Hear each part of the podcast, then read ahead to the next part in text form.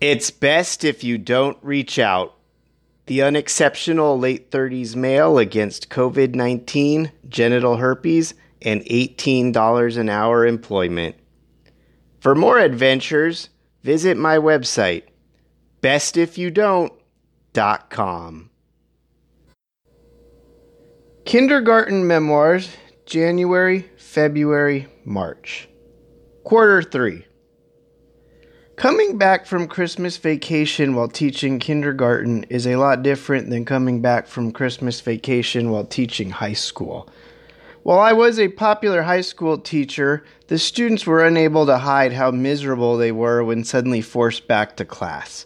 The first kindergartner I saw in January lost her happy shit, and I had to yell at her not to run from her mom across the street to the school and get hit by a car trying to hug me.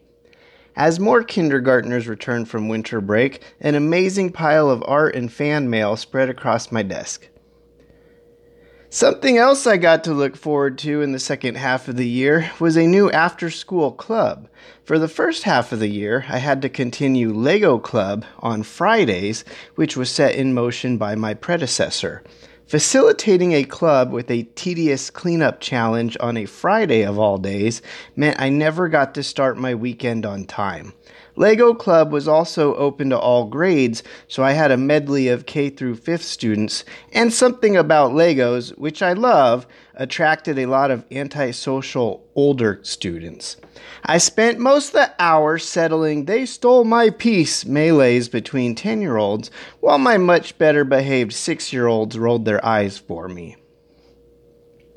Although I originally intended to forego facilitating a second club and the small financial bonus that comes with it, the fifth grade teacher asked if I'd be interested in splitting her immensely popular computer gaming club in half, with me taking the younger students and her taking the older students.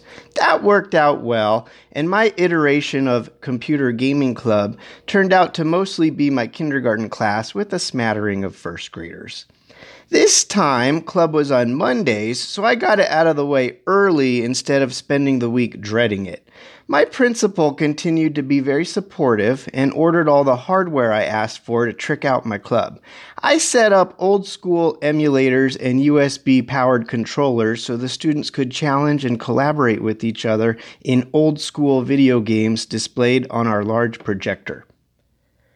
Parent teacher conferences intimidated me because in my past two years posing as a teacher, I never had to meet with any parents. I was particularly concerned about the one or two students whose parents were actually teachers themselves. What if they asked me something I should know about early childhood education? Based on the curriculum books already in my classroom, I had decided our goal by Christmas was reading simple sentences, and now our goal by summer was writing simple sentences. The kindergartners could already tell wild stories full of colorful detail, so by the time I sat down with parents, we were just working out the process by which they could express themselves through their written and quickly expanding known vocabulary. Most of the parents were very flattering and commented that they couldn't believe how much their kids learned. Some complained I assigned too much homework, and I realized Miss Bruna steered me wrong on purpose when she said I always needed to send home a double sided assignment even on weekends. Except I wasn't going to slow down our runaway success now. How much can kindergartners learn in a year?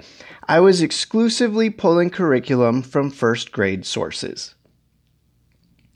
Somewhere in the third quarter, the surrounding neighborhood went through a massive drug bust. Our school, from the classrooms, could hear repeated bullhorn instructions to come out with your hands up. And so our principal made the call to go into a soft lockdown.